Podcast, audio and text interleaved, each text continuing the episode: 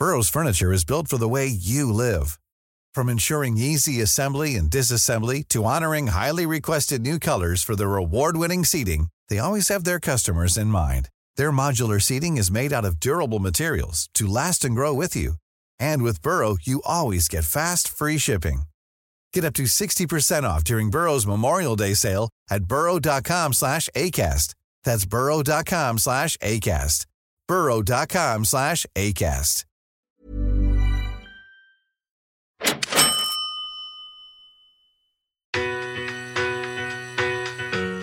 When you're under that pressure, you come up with some uh, you know, creative, creative things to, to make it work.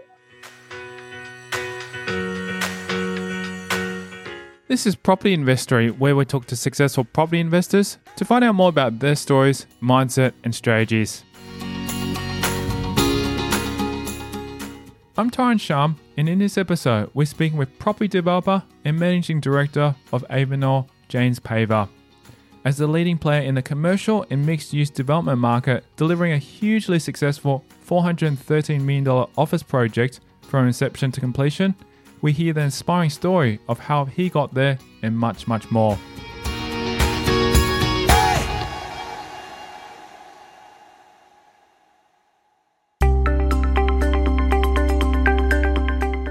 We delve into what a normal day looks like for Paver. These days, it's uh, a matter of trying to get the guys back to the office because of COVID. So, so today I'm in the office, uh, gearing gearing everything up, and so starting getting the split shifts going next week. I think so, which is good. But um, typically, uh, it's it's a matter of um, working with my team across commercial and residential projects uh, in in Sydney principally at the moment, and so um, at the moment a lot of planning work. So there's a lot of meetings with stakeholders, a lot of meetings with clients um, and the end asset owners and, uh, and, consultants and builders. So there's a lot of that uh, collaboration and engagement, and so there's that's that's a big component of it. And then um, the balance of it is is spent um, with clients um, and, and trying to, to build some pipeline and uh, and then obviously managing the business itself. So it's busy days, but uh, it's very it's good fun. The COVID 19 pandemic has had an enormous impact all over the world, and we find out how it's impacted Paver. We're still stemming ahead, really. We've uh, a couple of our, our major projects, uh, one of our major projects has a lot of overseas uh, stakeholders involved, principally consultant teams. So, international design competition resulted in a lot of, uh, so we've got consultants in uh, Europe, in the US, in Asia, and in other parts of Australia. And so we were already operating on on Zoom as a as a platform uh, for collaboration, and so we were already established for that. I suppose we would have done more in face, uh, you know, face to face involvement. Um, it wasn't, but we're still steaming ahead, and that's a pre-committed office tower development. So in terms of the COVID impact to the uh, market risk, uh, where that's been uh, minimised for the most part. And um, in terms of the resi resi side, uh, it's um, mostly mostly okay. So some planning stuff at the moment, um, so it's not particularly particularly impacted. But I think the collaboration part and the I suppose team building part of it is going to be critical to ramp up again. That's why we're we're getting everyone you know back up and running next week. We learn more about his background and the area where he grew up and the school he went to. Grew up in Sydney, grew up in Epping actually. So, um, and uh, but living in the in the CBD for for a number of years now, um, in amongst it. Went to Kings in uh, North Parramatta, and um, and so I was pretty, pretty close by. Paver shares with us his journey after finishing school and what he decided to do straight after. I actually took a year off and went over to um, to Europe, and I taught English in Poland for six months. Believe it or not, it was.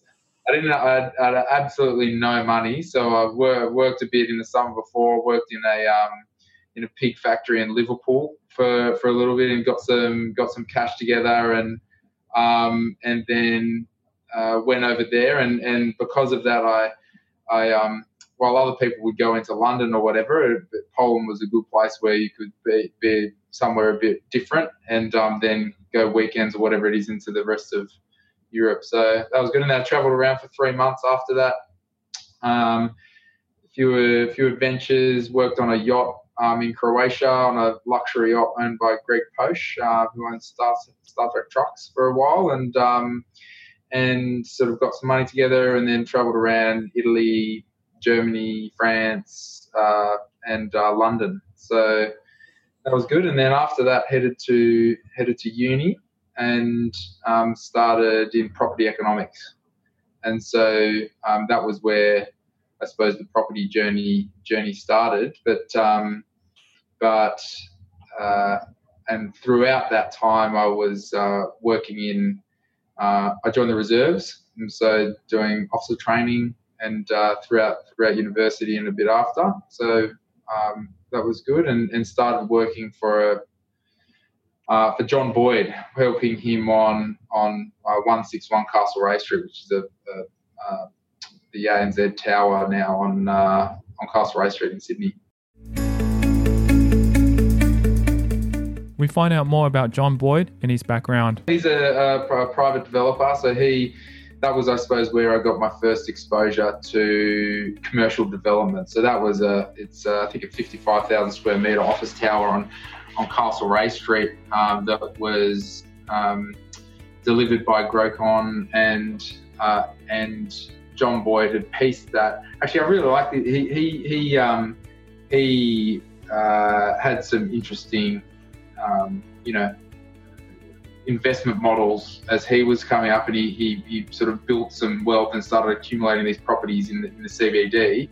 And, um, and then off the back of that, he put together the, the um, a Freehills lease and, a, and, an ANZ lease that um, underwrote the development of that project. Now he owns the, owns the penthouse up the top of that, which is is interesting. He went traveling early in his life, and we find out why he chose to go to Poland in particular. To be honest, I don't know. It was it was through this program where they, um, you know, you you go and teach English, and I'm not usually one to just go down the the well trodden, you know, standard path. I usually do something different, I suppose. So that was, I suppose, led me to to pick somewhere that was in in um, you know stone's throw from the rest of Europe, but could would be a bit weird, weird and different.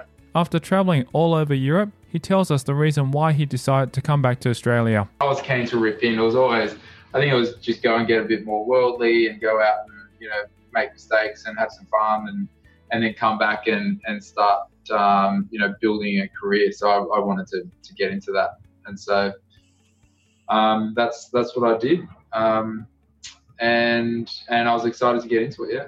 After coming back, he jumped straight into university, and we learn about his interesting experience while studying. You do it in, in the holidays during university. I think it's one one weekend a month, and uh, and then there's a few different uh, modules that you do, but they might be a month long in the summer holidays, and the rest of them are two weeks long. And you go out, and some of them pretty interesting stories. Like I think on the third module, like in the middle of you know throughout uni you know, in, in holidays, you're meant to go and get a rest, right? But then I went on this one, and part of the training was doing these 12 hour missions back to back. So you there was eight, eight, eight days worth of this. So you'd average one an hour sleep a night. Some nights no sleep, some an hour or two hours, and um, and so then you, and so that was interesting. So then you come back to uni and you're pretty, uh, you know, exhausted, but it was definitely worth it. it. Gave me some leadership skills, gave me. Uh, uh, I suppose, a um, greater understanding of people and how to work with people and how to work under pressure and high intensity pressure, I suppose. Um, and then I, I, worked through that, and um, but eventually I, I was um, I started working during uni at um, Investec Bank, being that the, the investment bank, um, and and in the property team there, so the structured real estate finance team, and so there was this point in time where I was uh, at university, final year of university, working in Investec Bank in the army still, and started becoming a bit overwhelming because I was kind of doing these three, three intense things. And so then um, army was one of the first things to go, uh, and um, I, and then uh, the then uni wrapped up, and then I was into into the banking world. Uh, so it was high net worth uh, property development investment banking Many people struggle to find their ideal job straight after university. Paver explains how he was able to get himself into that position in investment banking. At uni, there, I was at UTS and they had a uh, few different scholarships that they um, would run, and one of them, Investec Bank, would recruit from um, UTS, well, that team would recruit from UTS, um, and they essentially, I think it was something like that. They'll give you um, a few grand to do a three months work experience thing, and if you do all right, then they'll you'll carry on.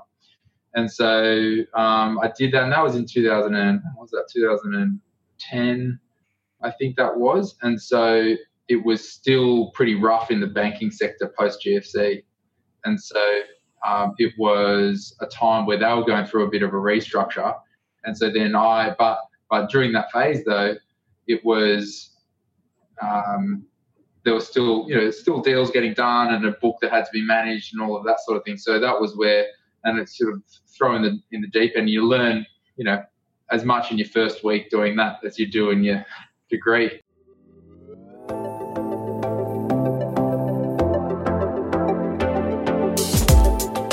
Coming up after the break, we'll delve into James Paver's journey and the moment he decided to build his own business. It was around that time where I started forming a view of, well, um, I want to eventually own my own firm. We delve into a massive project that he worked on when he was at Leighton. It's essentially holy grail of, of you know commercial development um, for a developer, I suppose, in the sense that um, it was a pre-lease, pre-sale um, project. And that's next. I'm Tyron Shum, and you're listening to Property Investory.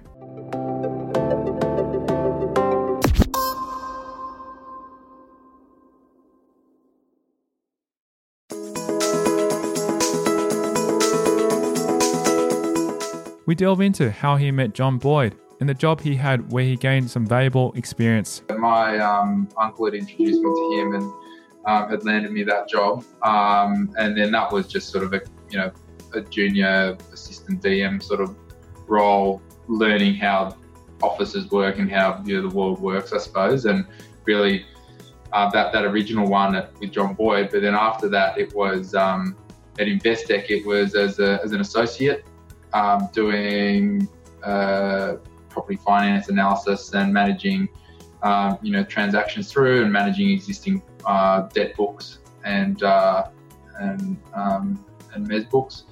And so, um, and through that, though, it was very interesting. I, I, really valued that time because what it showed me was it gave me excellent exposure to high net worth property developers and investors, and across all sectors, across um, all geographies in Australia. So that I could, I um, developed an understanding around how the whole deal works across all the sectors um, and um, exposed me to some really interesting and really, I suppose, um, successful individuals and let me analyze and look at their business model so that eventually I could start adopting them and applying them like I'm doing now. So, I mean, um, yeah, I can, I, I don't know, maybe I won't need to talk through some of them, but some of the, some of the smart investment models that they would apply which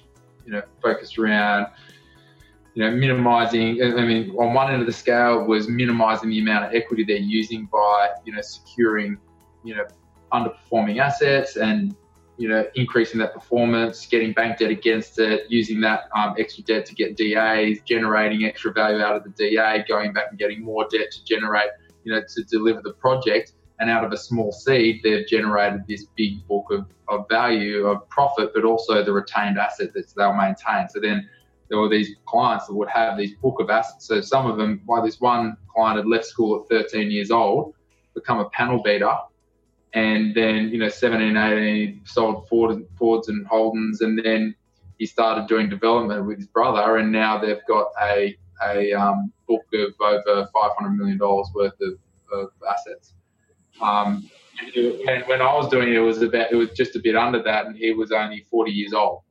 So you see some of these models, and and some of the rest of them, like um, um, some of them were a bit more cookie cutter, you know, doing subdivisions. Some of them were, um, you know how to structure joint ventures and how to um, piece it together. And uh, there was a bit of that that I learned, I suppose, through that. It made me think, well, maybe I want to be on the other side of this fence rather than the bank here sitting there and having them brought. Um, and and I, I, suppose it was around that time where I started forming a view of, well, um, I want to eventually own my own firm. Um, I don't, and before that, I'd always thought I would do want to own my own firm, but I didn't know what field it is. I didn't particularly care, to be honest, of what what what I would do as long as I sort of yeah, I could start building my, my own you know uh, future. And then I made a decision around that time. Um, well, do I, I if I want to do that, do I want to go the funds management route and learn that skill set, and then eventually supplement that with someone else's skill set in development? or the other way around? Do I want to learn the on the, on the ground, you know, development skills, and then um, you know, and then build, you know, uh, uh, and then supplement that skill set with with third party capital experience. So I thought, oh well, now I've got some a bit of banking experience. I'll um, go the development route, and so it was it was a while after that that I started working at. Um, I got a job at Leighton. I got um, you know through the closure of a lot of the banking institutions. I've Investec had a round of redundancy, so I um, snatched that opportunity and um, and jumped ship over to Leighton Properties. So that's where I've started building the the um, the development skill set, I suppose. Paver talks us through another example of a development that his client has in his development portfolio. That particular one was that particular one was pubs. Um, actually, I think it, it, actually it actually started off as uh, a, a post office was the first deal he did, I think. But then he built a book of, of pubs, and then um, just before the GFC, he had a book of um, you know, 13 pubs or so, and then just before the um, the new smoking laws, he sold his book of pubs, um, and and then the smoking laws came in, and then you know pub values dropped, and so he sort of cashed out at the top and that kind of gave him some some cash to start rebuilding his book. um, and then so that that was except then it was pubs with resi attached um, to them as part of the developments. Some people struggle to get a foot into development side of property, but Paver details how it is possible to get into property development. I was always sort of um, trying to think about some. I'll, I'll talk about myself in a, in a while about how we did, but um, for the others, I think um, some of it was a lot of it's through hustling with landowners, I suppose, and so being able to put put the deals together. I'm just thinking of a smart uh, developer out in Perth that was um, putting together like a very very straightforward, but was putting together um, sites that had you know development capacity. It was a matter of um, he would he would um, pre-sell the end product and increase, uh, but use you. And it was simple products like 500 grand for a, an apartment or whatever, and he would pre-sell them with um, and you except say uh, under an option option arrangement and say, oh, if you put in 250 grand now, then um, I'll give you a discount on the asset, and then that cash you would use to put into the uh, acquisition of the site and the like. So, and then you know through that he would package up, you know, the whole the the whole development, deliver the development, and and um, and so these mum mum and dad investors or mum and dad owners would, I suppose, be participating in the development process, and he wouldn't have to use any of his own cash, but he would participate in the profit. So it was, and then he because he had a building book and a sales book um, himself, he would clip the ticket on the, the building margin and the sales, and um, and uh, obviously the profit on the development without using any money. So yeah, and that's a pretty standard. I mean, it's not not a standard um, one, but he, I just know that he executed that model really well. For listeners out there who don't know what book means in this term for development, can you sort of just elaborate and explain for them as well too? A book of this a pipeline of very, uh, numerous developments that are being um, you know delivered at any any given time. So usually associated with your you know your balance sheet, how much uh, how many projects or assets you have um, on your on your books. We discuss his time working at Leighton and the lead up to when he decided he wanted to start his own business. I went across to Leighton for um, uh, initially, principally for a commercial development in North Sydney, which was called 177 Pacific Highway, which is now the, the Vodafone Tower in, in North Sydney. So it was a 40,000 square metre A grade office project, five star Green Star and five star NABERS.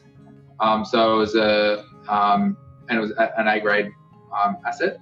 And so I came into that before commencement in the in the establishment phase, I suppose, and the it was a um, it's essentially holy grail of, of you know commercial development um, for a developer, I suppose, in the sense that um, it was a pre-lease, pre-sale um, project. So Leighton, um, we, we essentially secured an option over over the existing site, and um, and had a thirty thousand square meter pre-commitment uh, for the a lease pre-commitment, and so with that, it means that you you uh, essentially can underwrite the development with that fixed cash flow that is going to be available to whoever owns the building, and so.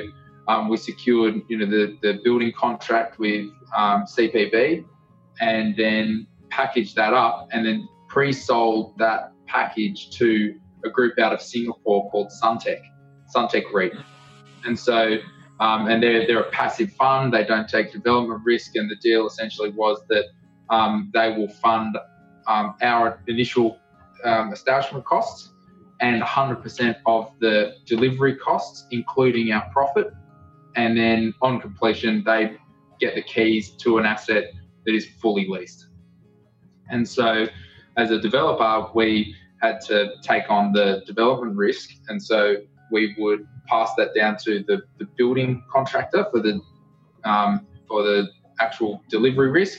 The residual risk for us then was the leasing. We had a 30,000 square meter pre-commit, so there was 10,000 square meters of vacant space, and then um, for and then as we were delivering it, um, the it was in 2014. Um, so the tenant, the leasing market was weak and incentives were high, and so we had to, um, we had to. So the, the pre-commit, which was late, it was CIMIC Group. They they contracted their headcount, and so they only needed 8,000 square meters now. So it, the the job of now over over the balance of the project, year and a half, I, I had to lease the balance of the 32,000 square meters of vacant space. and and if we didn't, and if we didn't, then there would there was a rent guarantee over all of that space, which would amount to you know in the hundreds of millions of dollars. And so, um, and so, I embarked on that process, and then progressively leased to Vodafone, Jacobs, um, CBRE, Cisco, Pepper, Objective, and NBN. And and then the NBN lease, which was the last one, I cut on the day before practical completion. So it was a, so we got there in the end, and it was, and it's a great project. So How long did that process take you to find these tenants? It was a bit of a hunt. So we had we had CBRE on our as our um, leasing agent, but it was uh, so from 2014, we were into the leasing process for the balance of space, and then I think through the course of 2015, I closed the um, most of the deals, and then the fit out started happening in 2016. And so throughout, yeah, it was about a year that I did most of those deals. You kind of got to be creative with the what you've got at hand. So because there was pre-agreed structures with the end owner who was receiving the asset, they um, playing tricks with the, the incentives to be able to work out okay well if we generate enough income out of the sign so we might have allowed a particular amount of money for the Vodafone signage income there and then we, we do a lease with them for that at a different number or whatever it is then that money can generate enough revenue out of the end owner to then feed back into the um, the tenant's um, uh, base rent I suppose and so um, there was a few things like that going on to try and make it, make it stack. But um, I suppose when you're under that pressure, you come up with some uh, you know, creative creative things to, to make it work. We find out how he was able to pick up all of this in such a short span of time. I suppose in the first instance, I had really good people around me. So I think that so now so at Avenor, um, my business partner Pete Clemisher, he was at the time at Leighton as well, working on the same project. Um, but he had he left early.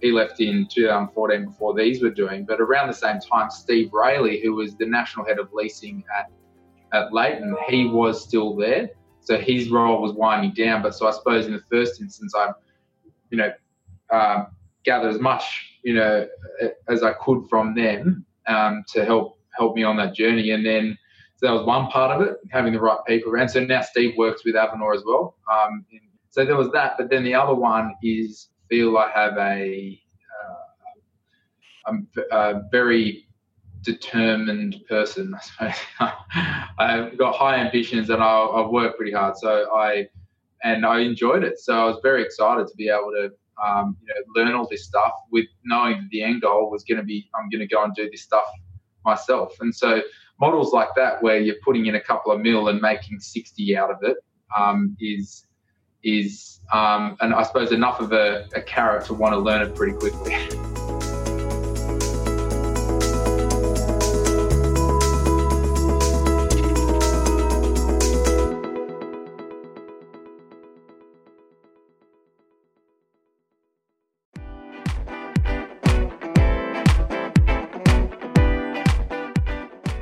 So, inspired by James Paver's journey, we'll keep the conversation going in a future episode of Property Investory, where we'll discuss his strategy. We don't just go for any deal, and um, deal flow, deal volume, I suppose, isn't our strategy. Deal, you know, accuracy is is more our strategies. What he sees happening to the firm in the future. The next 12 months is going to be quite formative for the firm. And that's next time in a future episode of Property Investory.